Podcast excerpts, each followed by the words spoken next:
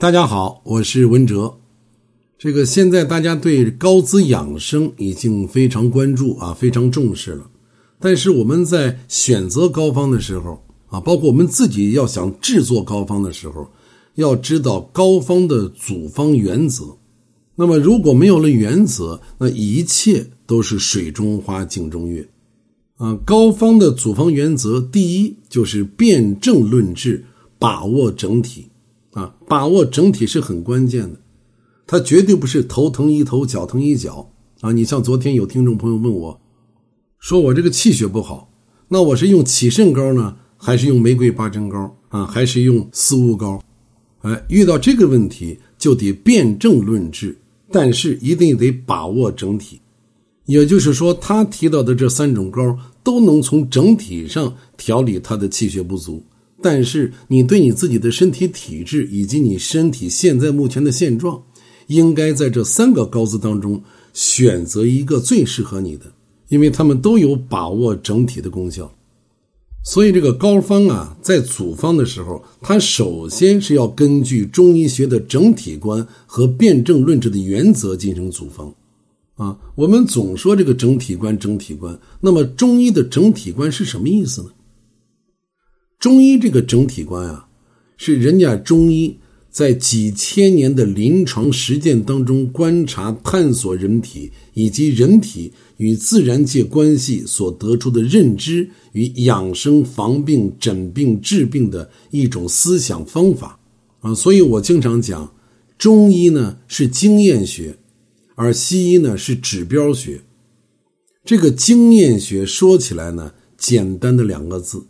但是我们想一想，你得到的任何一个经验，不管你身上出现的什么问题，你用中医的方法来解决了啊，比方感冒一个小问题，啊，比方说一个肠胃不适一个小问题，用中医的方法很快给你调理好了，啊，你认为中医这个方法不错，但是我们不知道他的经验是怎么得来的，他是踏着尸山血海走过来的。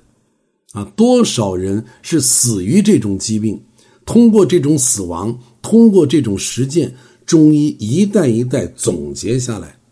所以“经验”两个字，它的内涵是尸骨成山呐。咱们人类生活在自然界，所以人类必须要主动的去适应自然界的变化啊。天凉了，你就会加衣服啊；饿了，你就得吃东西，对吧？人是必须要主动去适应自然界的变化的，要与自然界保持高度的统一，这也是中医讲的天人合一。同时呢，人体内部的脏腑、经络、组织器官也必须保持高度的协调统一性。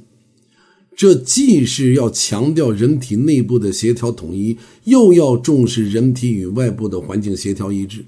所以，从整体出发，全面考虑问题的思想和方法，就是中医的整体观。它贯穿在中医学整个理论体系当中，它有效地指导着中医养生防病和临床治病。它是祖国医学宝库当中一项非常非常宝贵的财富。那辨证论治呢？它又是中医学认识疾病和治疗疾病的基本原则。啊，什么是辩证？我再举个例子。今天上午有听友问我，说这个我以前认为生命在于静止，不要过多的运动。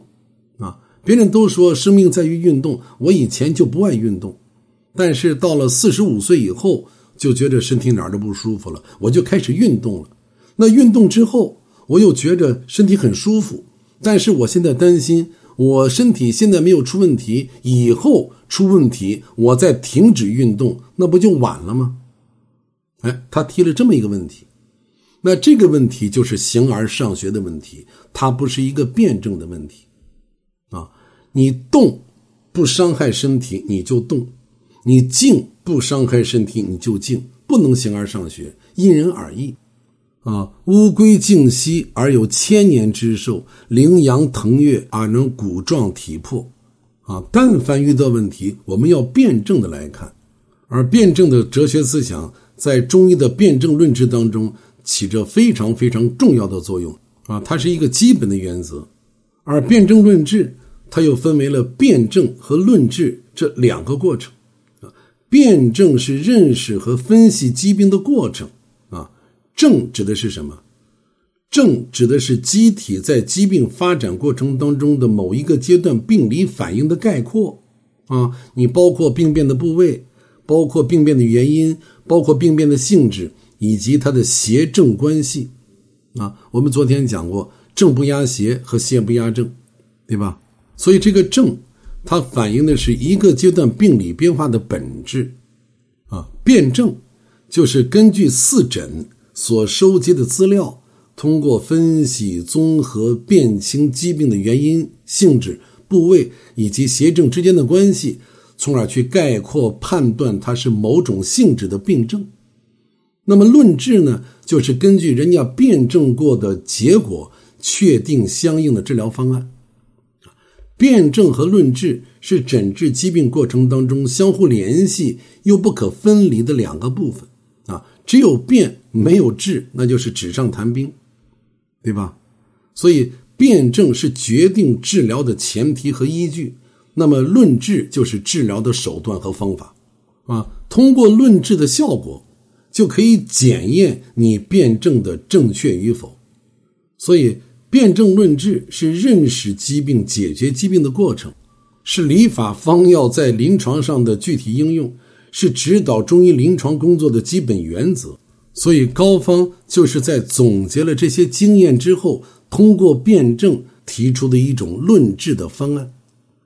所以，你像这个更年期，你有各种不舒服的情况，像失眠呐、多梦呐、盗汗啊、五心烦躁啊，你包括这个面部的问题，面色晦暗、萎黄、干燥、色素沉着，那你就可以用玫瑰四物膏。那么，你要想调整气血、滋养阴气、补肾益肺。那你就可以选择起肾膏。那你想改善月经不调啊，改善痛经，促进消化，改善便秘，缓解疲劳乏力，补气补血补脑，养神养心养颜，那就可以用玫瑰八珍膏。所以辨证论治很重要。好，我们明天接着聊。